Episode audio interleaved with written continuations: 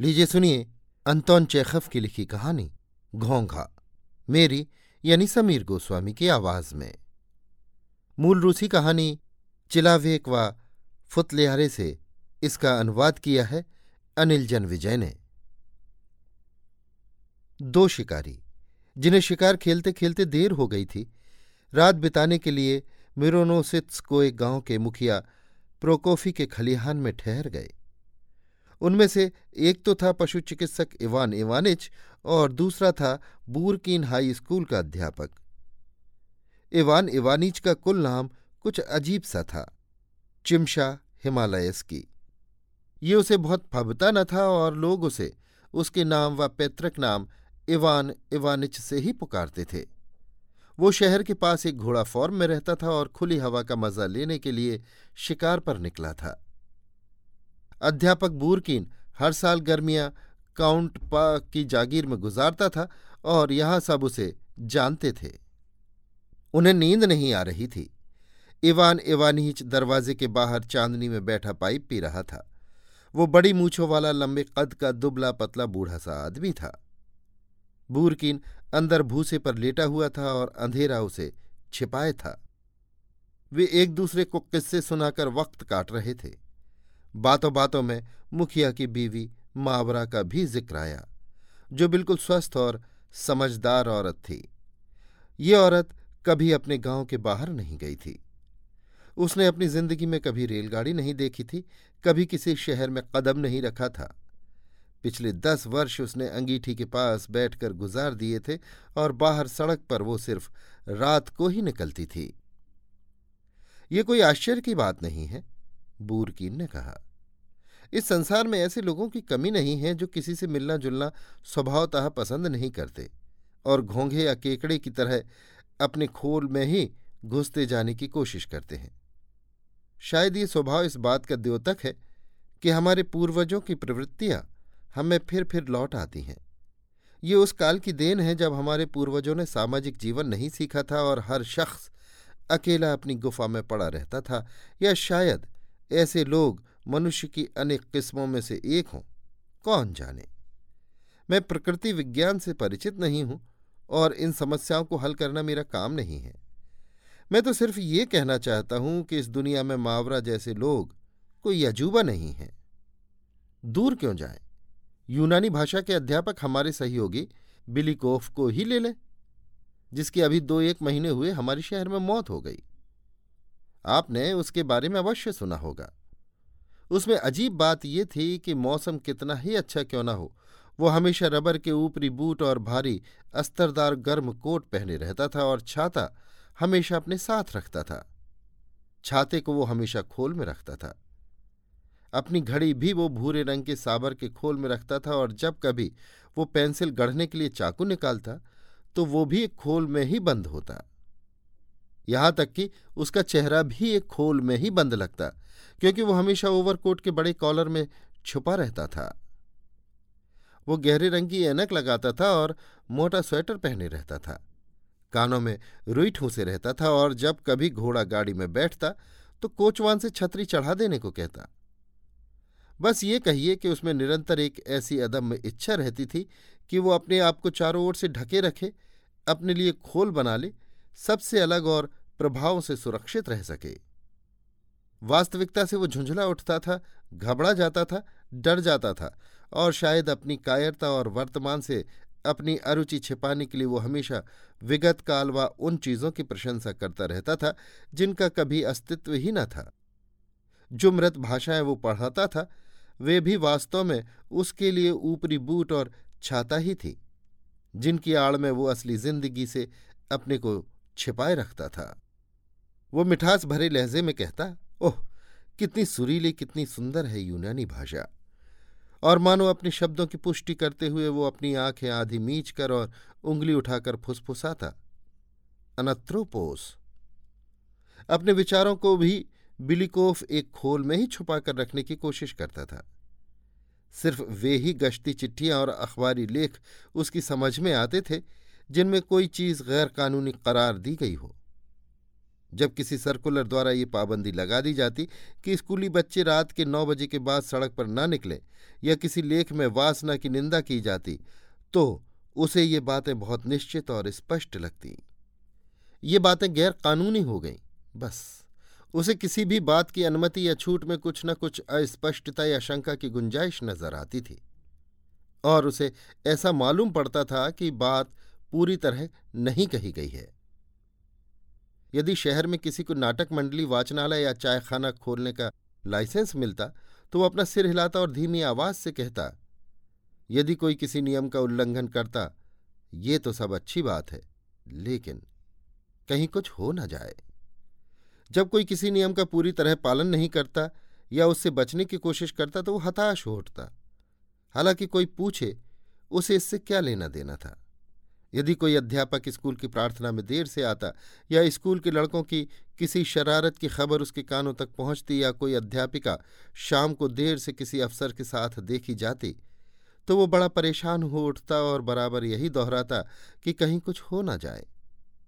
अध्यापक परिषद की बैठकों में वो हम लोगों को अपने चौकन्नेपन, शंकाओं व संशयों से अपने बिल्कुल खोल बंद विचारों से तंग कर डालता था कि स्कूल के छात्र छात्राओं का व्यवहार शर्मनाक है। क्लासों में शोर बहुत होता है। कहीं ये खबर हाकिमों तक पहुँचा दी गई तो कुछ हो न जाए। और अगर दूसरी कक्षा से पित्रोफ को और चौथी कक्षा से योगोरफ को निकाल दिया जाए तो बहुत अच्छा रहे। और आप क्या समझते हैं? उसकी आहें और कराहें, उसके छोटे से बदरंग चेहरे पर। हाँ उसका चेहरा बिल्कुल चूहे जैसा छोटा सा था। उसके चेहरे पर जड़ा गहरे रंग का चश्मा, इस सबसे हमारे दिमाग पर ऐसा बोझ पड़ता कि हम ना चाहते हुए भी उसकी बात मान लेते। पित्रोफ और योगेरफ के चाल चलन के नंबर काट लेते, उन्हें सजा देते और आखिरकार उन्हें स्कूल से निकाल देते। हम लोगों के घर आने की भी उसकी अजीब ही आदत थी। वो किसी अध्यापक के घर चला आता और मानो ताक लगाए चुपचाप बैठा रहता। घंटे दो घंटे तक इसी तरह बैठने के बाद वो उठकर चला जाता। इसे वो अपने सहयोगियों से अच्छे संबंध कायम रखना कहता था। और ये बात साफ़ थी कि इस तरह मिलने जाना उसे अप्रिय लगता था। पर वो हम लोगों से मिलने सिर्फ़ इसलिए आता था कि अपने साथियों के प्रति इसे अपना कर्तव्य मानता था। हम सब उससे डरते थे। यहाँ तक कि हेडमास्टर भी उससे डरते थे। जरा सोचिए तो हमारे अध्यापक सब शिष्ट और बुद्धिमान लोग हैं। शिद्रीन और तुर्गेनफ की रचनाओं पर पले हुए हैं। लेकिन इस तुच्छ से आदमी ने, जो हर वक्त रबर के ऊपरी बूट और छाता लिए रहता था, पंद्रह साल तक पूरे स्कूल पर आतंक जमाए रखा और सिर्फ़ स्कूल ही नहीं, पूरे शहर को काबू में रखा। हमारी महिलाओं ने शनिवार वाले शौकिया नाटक प्रदर्शन बंद कर दिए, सिर्फ़ इसलिए कि कहीं उसको पता न लग जाए। पादरियों की हिम्मत नहीं होती थी कि उसके सामने गोश्त खा ले या ताश खेल ले। बिलिकॉफ जैसे लोगों के असर में पिछले दस पंद्रह वर्षों में हमारे नगर के लोग हर चीज़ से डरने लगे हैं। वे ज़ोर से बात करते हुए डरते हैं। खत लिखते, किसी से दोस्ती करते, किताबें पढ़ते, गरीबों की मदद करते, अनपढ़ लोगों को शिक्षित बनाते डरते हैं। हर बात से डरते हैं। इवान इवानिच ने कोई बात कहने के लिए गला साफ़ किया, पर पहले उसने अपना पाइप जलाया, चाँद की तरफ़ ताका, फिर आहिस्ता आहिस्ता बोला हाँ शिष्ट और बुद्धिमान लोग हैं। तुर्गेनफ और शिद्रीन की वक्ल वक्ल की रचनाएँ पढ़ते हैं और ऐसे घोंगे से दब गए, सब कुछ बर्दाश्त करते रहे। यही तो सारी बात है। बूरकी ने फिर कहना शुरू किया बिलिकॉफ और मैं एक ही मकान में एक ही मंजिल पर रहते थे। हमारे दरवाजे आमने सामने थे। हम एक दूसरे से अक्सर मिलते थे और मैं बखूबी जानता था कि उसका घरेलू जीवन कैसा है। यहाँ वही हाल था। ड्रेसिंग गाउन, रात की टोपी, झिलमिली, चटखनियाँ तरह तरह की रोकें व पाबंदियाँ और वही मकूला। आह, कहीं कुछ हो न जाए। व्रत का आहार। ईसाइयों के यहाँ व्रत के समय गोश्त तथा दुग्ध पदार्थ, जैसे दूध, दही, मक्खन, अंडे आदि खाने की मनाही होती है। इनके अलावा और कुछ भी खाया जा सकता है। मुआफिक नहीं आता था। लेकिन वो सामान्य खाना इसलिए नहीं खाता था कि लोग कहेंगे कि बिलिकॉफ व्रत नहीं रखता। इसलिए वो मक्खन में तली हुई मछली खाता। ये उपवास का खाना नहीं था, लेकिन आप उसे सामान्य भोजन भी नहीं कह सकते। वो किसी औरत को नौकर नहीं रखता था। इस ख्याल से कि लोग उसके बारे में न जाने क्या सोचेंगे। और इसलिए उसने एक साठ बरस के बूढ़े को रसोईया रख लिया था। बूढ़े का नाम अफानासी था और वो सन की वह शराबी था। किसी जमाने में वो अर्दली रह चुका था और उल्टा सीधा खाना भी पका लेता था। अफानासी आमतौर पर दरवाजे पर हाथ बांधे खड़ा और गहरी सांस लेकर हमेशा एक ही बात दोहराता दिखाई देता। आजकल सभी हुजूर बन गए हैं।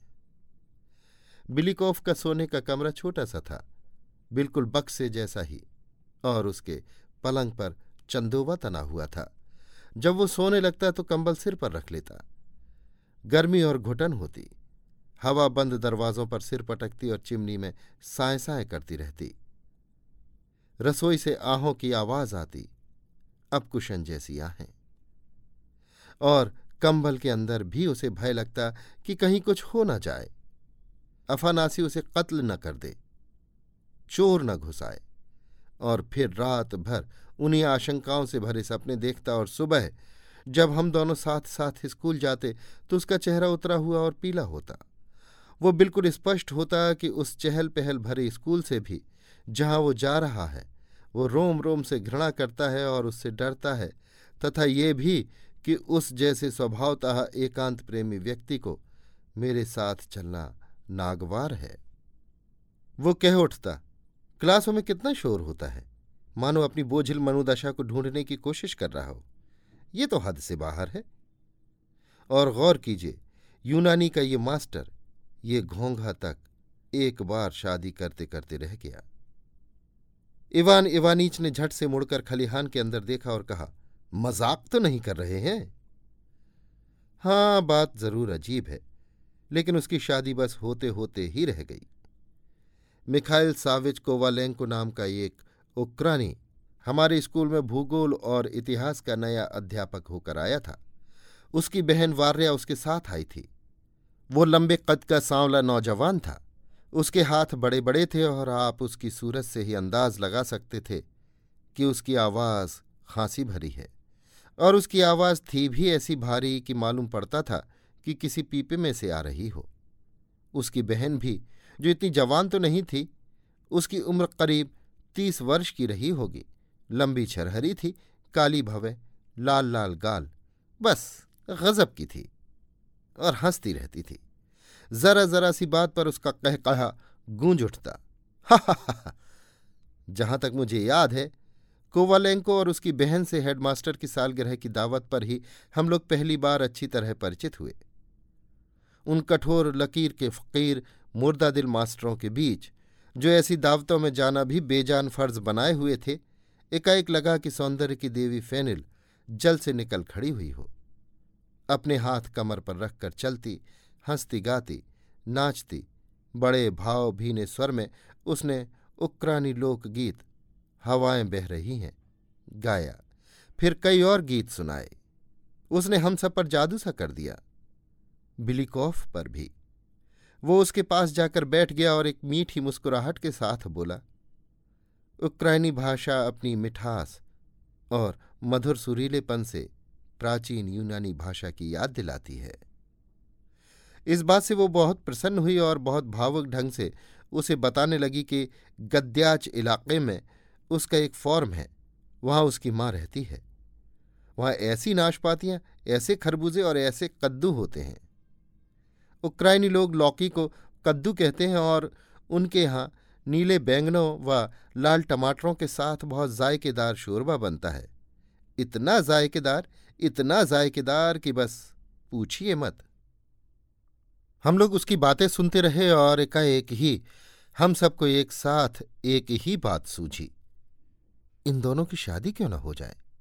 हेडमास्टर की बीवी ने मेरे कान में कहा।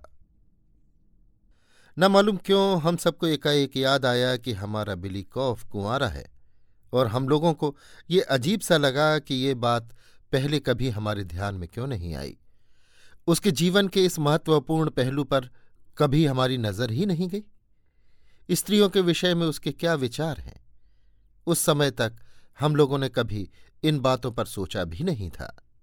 हमें गुमान भी नहीं हो सकता था कि ऐसा व्यक्ति, जो हर मौसम में रबर के ऊपरी बूट पहनता है और चंदोवे के तले सोता है, प्रेम भी कर सकता है। हेडमास्टर की बीवी ने अपना विचार स्पष्ट करते हुए कहा, हम चालीस से ऊपर हैं और ये तीस बरस की है। मेरा ख्याल है कि ये उससे शादी कर लेगी।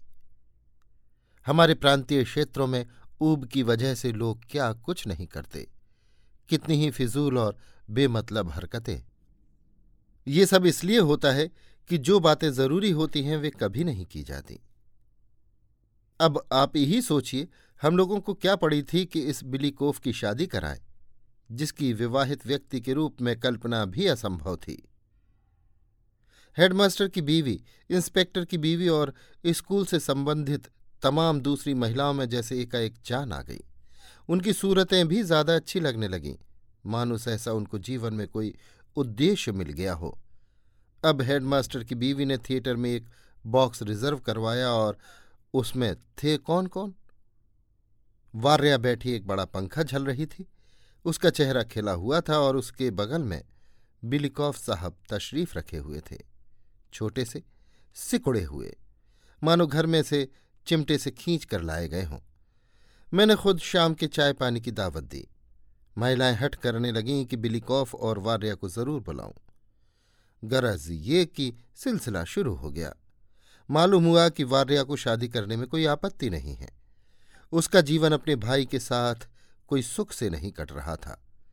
वे दिन भर एक दूसरे से बहस करते और लड़ते रहते थे। ये एक बहुत आम सी बात थी कि कोवालेंको सड़क पर डग भरता हुआ चला आ रहा है।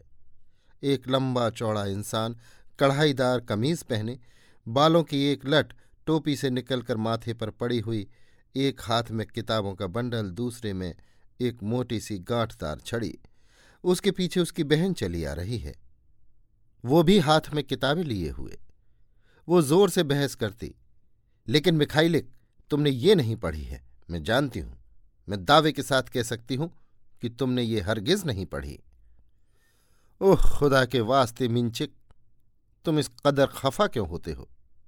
आखिर हम सिद्धांतों की बात कर रहे हैं। मैं कहता हूँ कि मैंने ये पढ़ी है। कोवालेंग को पहले से भी ज़्यादा चीख कर कहता है। और अगर घर पर बाहर का कोई आदमी आता तो निश्चित था कि दोनों लड़ने लगें।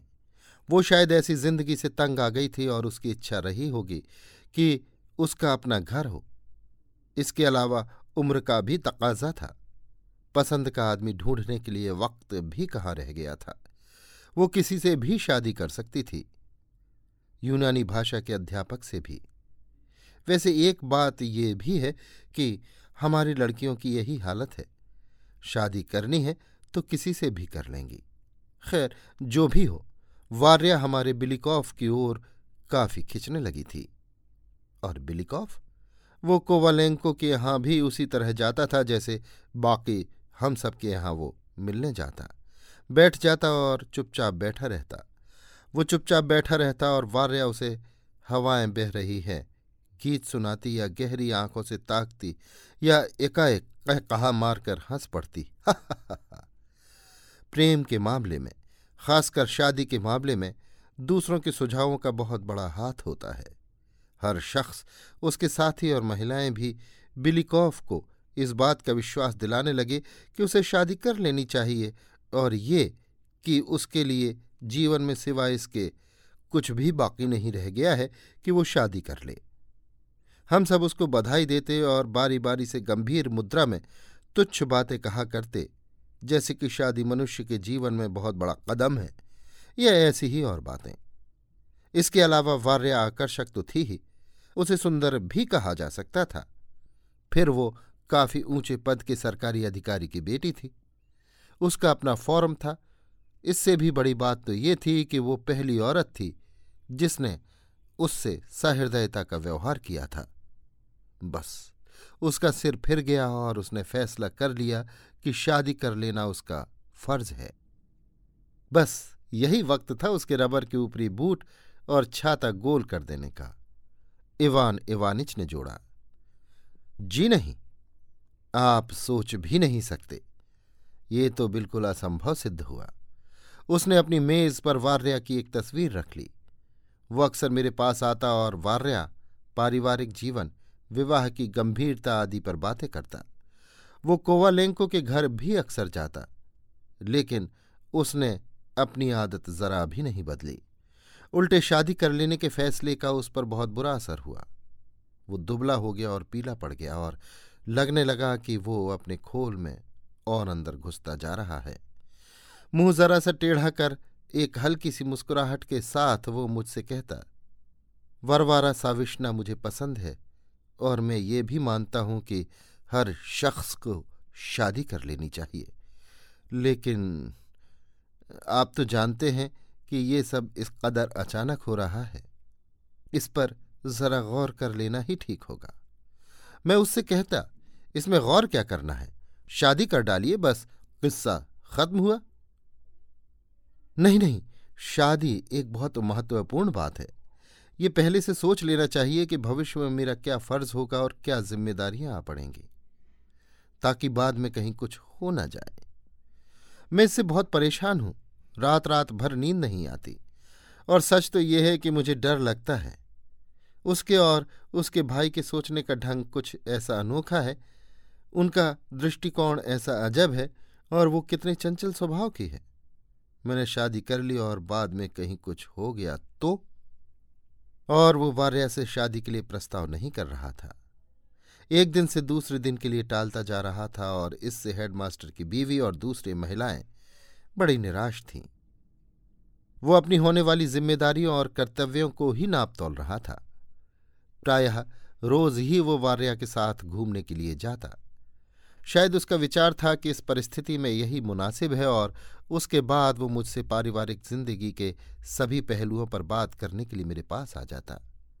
ये बिल्कुल मुमकिन था कि यदि सहसा एक भयानक हंगामा न हो जाता तो वो वार्या से शादी का प्रस्ताव कर देता और एक वैसी ही बेकार सी, बेवकूफ़ी भरी शादी हो जाती, जैसी कि आए दिन हज़ारों सिर्फ़ इसलिए होती रहती है कि इससे बेहतर कुछ और करने को नहीं होता। मैं ये बतला दूँ कि वार्या के भाई को बिकिलोफ से उसी दिन नफरत हो गई थी, जिस दिन वो उससे पहली बार मिला था। और वो उसका साथ भी गवारा नहीं करता था। वो कंधे बिचकाकर हम लोगों से कहता, मेरी तो समझ में नहीं आता कि आप लोग कैसे उस चुगलखोर का साथ गवारा करते हैं, उस उल्लू का। आप लोग यहाँ रहते कैसे हैं? यहाँ का वातावरण ही विशेला है, उसमें दम घुटता है। आप अपने को अध्यापक कहते हैं? नहीं, आप लोग तो कलम घिस्सू हैं, बस। ये स्कूल विज्ञान का मंदिर नहीं ये तो थाना है, यहाँ सड़ांध आती है। नहीं, भाई मैं तो यहाँ कुछ दिन और रहूँगा, फिर अपने फॉर्म पर वापस चला जाऊँगा। वहाँ केकड़े पकड़ूँगा और उक्राइनी बच्चों को पढ़ाऊँगा। हाँ मैं तो चला जाऊँगा। आप लोग यहाँ रहिए इस विश्वासघाती के साथ। मेरी बला से तो वो जाए जहन्नुम में। या फिर कभी वो इतना हंसता कि हँसते हँसते उसकी आँखों में आँसू आ जाते। उसकी हँसी गहरे सुर में शुरू होती और फिर इतनी ज़ोर की हो जाती कि वो पिपियाने लगता और मुझसे पूछता, आखिर यहाँ आता क्यों है वो? आखिर वो चाहता क्या है? चुपचाप बैठे बैठे घूरता रहता है? उसने बिलीकोफ का नाम भी रख छोड़ा था, मकड़ी, खून चूसने वाली मकड़ी। हम लोग उससे ज़िक्र नहीं करते थे कि उसकी बहन का इरादा उसी मकड़ी से शादी करने का है। एक बार जब हेडमास्टर की बीवी ने इस बात की तरफ़ इशारा किया कि क्या ही अच्छा हो, अगर उसकी बहन बिलिकॉफ जैसे ठोस व इज्जतदार आदमी के साथ अपना घर बसा ले। तो उसने भवें से कोड़ ली और बिगड़ कर कहा, मुझे क्या लेना देना है? वो चाहे तो किसी सांप से शादी कर ले। मैं दूसरों के मामलों में दखल नहीं देता। अब सुनिए आगे क्या हुआ। किसी ने एक व्यंग चित्र बनाया, जिसमें उसने दिखाया था कि बिलिकॉफ अपने रबर के ऊपरी बूट पहने पतलून ऊपर चढ़ाए सिर पर छाता लगाए वार्या के हाथ में हाथ डाले चला जा रहा है। चित्र के नीचे लिखा था, आशिक अनत्रोपोस। चित्र उसकी हुबहू नकल थी। चित्रकार ने उस चित्र पर कई दिन मेहनत की होगी, क्योंकि लड़कों और लड़कियों दोनों के स्कूलों व धार्मिक शिक्षालय के हर अध्यापक और हर सरकारी अफसर के पास उसकी एक एक प्रति भेजी गई थी। बिलिकोफ को भी उसकी एक नकल मिली। चित्र देखकर वो घोर विषाद में पड़ गया। हम दोनों मकान से एक साथ बाहर निकले। मई की पहली तारीख थी और इतवार का दिन। हम सब लोग, तमाम लड़के और अध्यापक, स्कूल के सामने जमा होने वाले थे और वहाँ से शहर के बाहर जंगल में जाने की बात तय हुई थी। खैर, जब हम चले, उसके चेहरे पर हवाइयाँ उड़ रही थीं। वो बोला, कैसे निर्दयी और द्वेषी लोग होते हैं दुनिया में? और उसके होठ कांपने लगे। मुझे उस पर तरस तक आ गया। हम चले जा रहे थे। एकाएक देखते क्या है कि कोवालें को साइकिल दौड़ाए चला आ रहा है और पीछे वार्या भी साइकिल पर चली आ रही है। हाँफती हुई मुँह लाल, लेकिन मस्त और हंसती हुई। उसने चिल्लाकर कहा, हम आप लोगों से पहले वहाँ पहुँच जाएँगे। कैसा सुहावना दिन है, कैसा सुंदर, अद्भुत। वे दोनों ओझल हो गए। हमारे बिलिकोफ का चेहरा पीले से एकदम सफ़ेद फक्क हो गया। वो स्तब्ध रह गया और ठिठक कर मेरी तरफ़ घूरने लगा। उसने आश्चर्य से पूछा, या खुदा, ये है क्या? क्या मेरी आँखों को धोखा हुआ है? स्कूल के मास्टरों के लिए और ख़ास तौर से औरतों के लिए क्या ये मुनासिब है कि वे साइकिल पर चढ़ें? इसमें हर्जी क्या है? मैंने पूछा, वे साइकिलों पर क्यों ना चढ़ें? पर यह तो हद से ज़्यादा है। मुझे अविचलित देखकर वो भौचक कर रह गया और चीख उठा। ये क्या कहते हैं आप? इस बात से उसको इतना धक्का पहुँचा था कि उसने आगे जाने से इनकार कर दिया और घर वापस चला गया। दूसरे दिन मारे घबराहट के वो लगातार अपने हाथ मलता रहा और चौंकता रहा। उसकी सूरत से मालूम होता था कि उसकी तबीयत ठीक नहीं है। ज़िंदगी में पहली बार उस दिन वो छुट्टी होने के पहले ही स्कूल से घर चला गया। उसने खाना भी नहीं खाया। शाम के वक्त, हालाँकि अच्छी खासी गर्मी पड़ रही थी, वो गर्म कपड़े पहनकर कोवालेंको के मकान की तरफ़ पैर घसीटता हुआ चल दिया। वार्या कहीं बाहर गई हुई थी। मुलाकात उसके भाई से ही हुई। बैठिए। कोवालेंको ने बड़े रूखेपन से भवें से कोड़कर कहा। उसके चेहरे पर अभी तक नींद का भारीपन बाकी था। वो खाने के बाद आराम करके उठा ही था और बहुत झुंझलाया हुआ था। बिलिकोफ लगभग दस मिनट तक खामोश बैठा रहा, फिर उसने कहना शुरू किया, मैं आपके पास अपनी आत्मा का बोझ हल्का करने आया हूँ। मैं बहुत परेशान हूँ, बहुत ही ज़्यादा दुखी हूँ। किसी ओछे निंदक ने मेरा और एक महिला का, जो हम दोनों को बहुत प्रिय है, एक व्यंग्य चित्र बनाया है। मैं अपना फ़र्ज़ समझता हूँ कि आपको इस बात का यकीन दिला दूँ कि इसमें मेरा कोई हाथ नहीं है। मैंने कोई बात ऐसी नहीं की, जिसकी वजह से इस किस्म का भौड़ा मज़ाक किया जाता। बल्कि मेरा व्यवहार तो हमेशा वैसा ही रहा है जैसा कि किसी भी शरीफ आदमी का होना चाहिए। कोवालेंको मुँह फुलाए चुप बैठा रहा। विकिलोफ ने कुछ देर इंतज़ार करने के बाद बहुत धीमी, दुख भरी आवाज़ में फिर कहना शुरू किया। मैं आपसे एक बात और भी कहना चाहता हूँ। मैं कई साल से नौकरी कर रहा हूँ और आप अभी नए आए हैं।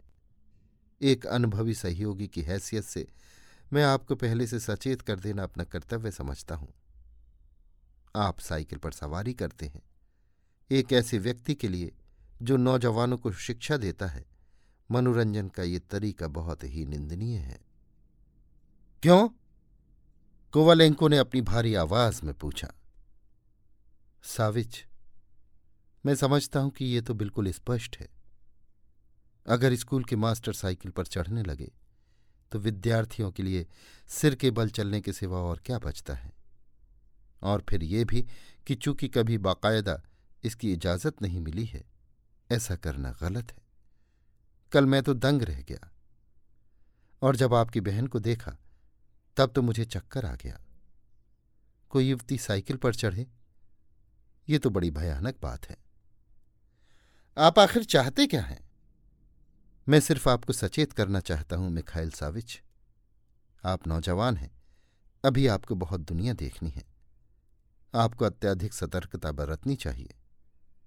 आप इतने लापरवाह हैं। हद से ज़्यादा लापरवाह। आप कढ़ाईदार कमीजों को पहनते हैं। हमेशा हर तरह की किताबें उठाए सड़क पर चलते हैं। और अब तो आप साइकिल भी चलाने लगे हैं। हेडमास्टर साहब को खबर होगी कि आप और आपकी बहन साइकिल चलाते हैं। फिर बात स्कूल के संरक्षक तक पहुंचेगी। और ये अच्छा नहीं है। कोवालेंको ने गुस्से में लाल होते हुए कहा, अगर मैं और मेरी बहन साइकिल चलाते हैं तो इसमें किसी का क्या दखल?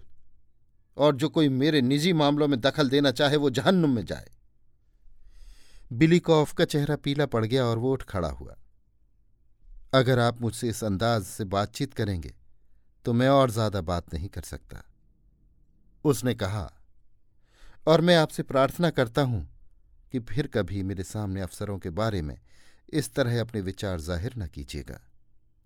हाकिमों का लिहाज ज़रूरी है। कोवालेंको ने उसे नफरत से घूरते हुए पूछा, क्या मैंने हाकिमों के बारे में कोई बेजा बात कही है?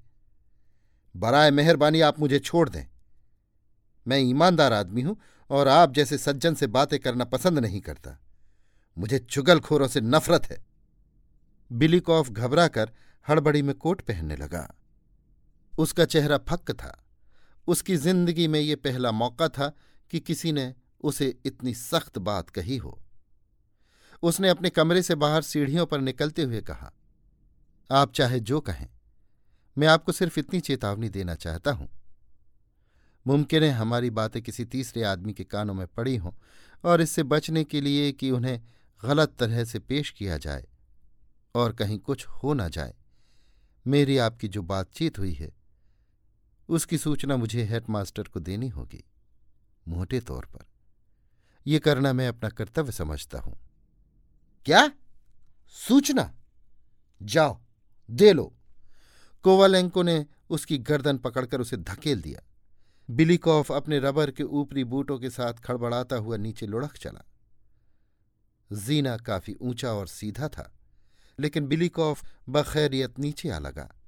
खड़े होकर उसने अपनी नाक टटोली की चश्मा सही सलामत है या नहीं, पर जिस वक्त वो सीढ़ियों पर लुढ़कता नीचे आ रहा था, ठीक उसी वक्त वार्या दूसरी दो औरतों के साथ ड्योढ़ी में घुसी थी और वे तीनों नीचे खड़ी वो सब कुछ देख रही थी। बिलिकॉफ के लिए यही बात सबसे अधिक भयानक थी। उसे ये गवारा होता कि उसकी गर्दन टूट जाती या उसकी दोनों टांगें टूट जाती, बजाय इसके कि उसे इस हास्यजनक दशा में देखा जाता। अब सारे शहर में ये खबर फैल जाएगी। हेडमास्टर के कानों तक बात पहुंचेगी और फिर संरक्षक तक। हाय, कहीं कुछ हो न जाए। कोई एक और व्यंग चित्र बना डाले और इस सब का नतीजा ये होगा कि वो नौकरी छोड़ने को बाध्य हो जाएगा। जब वो उठा तो वार्या ने उसे पहचाना और उसकी हास्यजनक सूरत, उसका गिजगिजाया हुआ कोट और उसके रबर के ऊपरी बूट देखकर वो अपने को काबू में न रख सकी और कह कहा मारकर हंस पड़ी। उसे गुमान भी नहीं था कि ये कैसे हुआ। उसका ख्याल था बिलीकॉफ का पैर फिसल गया होगा। इस गूंजते हुए जोरदार कह कहे ने शादी के प्रस्ताव का और बिलीकॉफ के जीवन का अंत कर दिया। उसने न ये सुना कि वार्या क्या कह रही है और न कुछ देखा। घर पहुंचकर उसने जो पहला काम किया, वो मेज पर से वार्या की तस्वीर हटाना था। इसके बाद वो बिस्तर पर लेट गया और फिर कभी नहीं उठा। तीन दिन बाद आफा नासिब मेरे पास आया और उसने बताया कि बिलिकॉफ अजब ढंग से व्यवहार कर रहे हैं। मैं बिलिकॉफ को देखने गया। वो चंदोवे के नीचे एक कंबल ओढ़े, खामोश लेटा हुआ था। कोई बात पूछने पर हाँ या ना भर कह देता। बस, वो वहीं लेटा रहा और सरदाहें भरता शराब की भट्टी की तरह महकता आफा नासी मातमी सूरत बनाए, भवें ताने चारपाई के आसपास चक्कर लगाता रहा। एक महीना गुजरा और बिलिकोफ मर गया। हम सब लोग उसके जनाजे में गए। मेरा मतलब है वे तमाम लोग जो दोनों स्कूलों और धार्मिक शिक्षालय से संबंध रखते थे। ताबूत में लेटे उसका चेहरा बहुत कोमल और आकर्षक और यहाँ तक कि हर्षमय भी मालूम पड़ता था। मानो वो इस बात पर बहुत प्रसन्न हो कि आखिरकार उसे एक ऐसे खोल में रख दिया गया है, जिसमें से उसे अब कभी बाहर नहीं निकलना पड़ेगा। हाँ सचमुच उसने अपना आदर्श प्राप्त कर लिया था और मानो उसके सम्मान में आकाश पर बादल छाए हुए थे। वर्षा हो रही थी और हम सब लोग रबर की ऊपरी बूट पहने हुए थे और छाते लगाए हुए थे। वार्या भी जनाजे में थी और जब ताबूत कब्र में रखा गया, उसकी आँख से आँसू ढलक गए। मैंने ये बात देखी कि उक्राइनी औरतें या तो हंसती हैं या रोती हैं। बीच की स्थिति उन्हें मान्य नहीं। मैं ये स्वीकार करता हूँ कि बिलिकॉफ जैसे लोगों को दफन कर देना बड़ी खुशी की बात है। जब हम कब्रिस्तान से लौट रहे थे, हमारे चेहरे गमगीन थे। कोई भी संतोष की भावना प्रकट नहीं करना चाहता था। ऐसी भावना जो हमको बहुत पहले बचपन में होती थी। जब घर के सब लोग कहीं चले जाते थे और हम लोग घंटों बाग में खेला करते थे और पूरी आज़ादी का आनंद लेते थे। आह, आज़ादी। आज़ादी। इसके इशारे भर से, इसकी जरा सी आशा से, इसके प्राप्त कर सकने की थोड़ी भी उम्मीद से हमारी आत्मा खुशी से नाच उठती है। है ना? कब्रिस्तान से हम लोग खुश खुश लौटे, लेकिन एक हफ़्ता भी न बीतने पाया था कि ज़िंदगी फिर उसी ढर्रे पर चलने लगी। वही थकान भरी, ऊसर, अर्थहीन ज़िंदगी, जिस पर गश्ती चिट्ठी से कोई पाबंदी नहीं लगी है, पर जिसे पूरी छूट भी नहीं मिली है। परिस्थिति बेहतर नहीं हुई। यद्यपि लोग शेष हैं, जो खोल में रहते हैं और न जाने कितने और पैदा होंगे। हाँ यही तो बात है। इवान इवानिच ने अपना पाइप सुलगाते हुए कहा, ना मालूम कितने ही ऐसे लोग और भी पैदा होंगे। बूरकीन ने फिर कहा, वो खलिहान के साइबान से बाहर निकल आया। वो छोटे कद का भारी भरकम सा व्यक्ति था। सिर उसका बिल्कुल गंजा था और काली दाढ़ी कमर तक पहुँचती थी। उसके साथ ही दो कुत्ते भी बाहर आए। कितना खूबसूरत चाँद है। उसने आसमान की तरफ़ देखकर कहा, रात आधी बीत चुकी थी। दाहिनी ओर सारा गाँव दिखाई पड़ता था और वो लंबी सी सड़क जो करीब चार मील तक चली गई थी। हर चीज़ एक गहन, प्रशांत नींद में सोई हुई थी। ना कुछ हिलता डुलता था, ना कोई आवाज़ आती थी। विश्वास नहीं होता था कि प्रकृति इतनी शांत भी हो सकती है। जब कभी चांदनी रात में गाँव की चौड़ी सड़क, उसके झोपड़ों, भूसों के ढेरों और नींद से झुके हुए बेंत के झाड़ों को देखें तो आत्मा को शांति मिलती है। फ़िक्र, मेहनत और दुख से रात के साय में सुरक्षित गाँव अपनी स्थिरता में नेक, उदास और खूबसूरत है। सितारे तक उसे बड़े प्यार से देखने लगते हैं। मानो, दुनिया में अब कोई बदी बाकी नहीं रह गई है, और सब कुछ ठीक है। बाईं ओर, जहाँ गाँव खत्म होता था, खुले खेतों का क्रम आरंभ हो जाता था, जो सुदूर क्षितिज तक दिखाई दे रहा था। चांदनी में नहाए खेतों में भी हर चीज़ शांत व स्थिर थी। हाँ यही तो बात है, इवान इवानिच ने फिर कहा। और हमारा शहरों में घुटे, संकीर्ण वातावरण में रहना, बेकार लेख लिखना ताश खेलना। क्या ये सब भी खोल के भीतर रहना नहीं है? और निकम्मे लोगों मुकदमेबाज बेवकूफ़ों, फूहड़, काहिल औरतों के बीच सारी ज़िंदगी बसर करना, बेकार बातें करना और सुनना, ये सब एक खोल ही नहीं तो और क्या है? अगर आप सुनना चाहें तो एक बहुत शिक्षाप्रद कहानी सुनाऊं। वे खलिहान के भीतर चले गए और भूसे पर लेट गए। कंबल ओढ़कर दोनों ऊँग ही रहे थे कि बाहर किसी के हल्के हल्के कदमों की आहट सुनाई दी। मानो कोई खलिहान के पास टहल रहा हो। कुत्ते गुर्राने लगे। मावरा टहल रही है।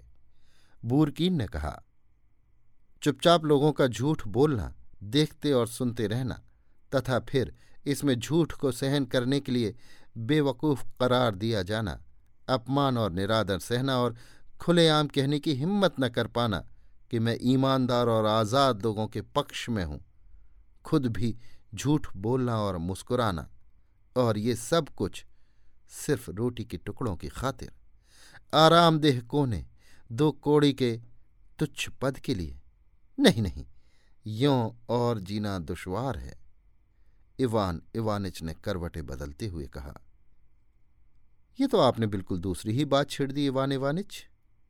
बूरकिन ने कहा, चलिए अब सोया जाए।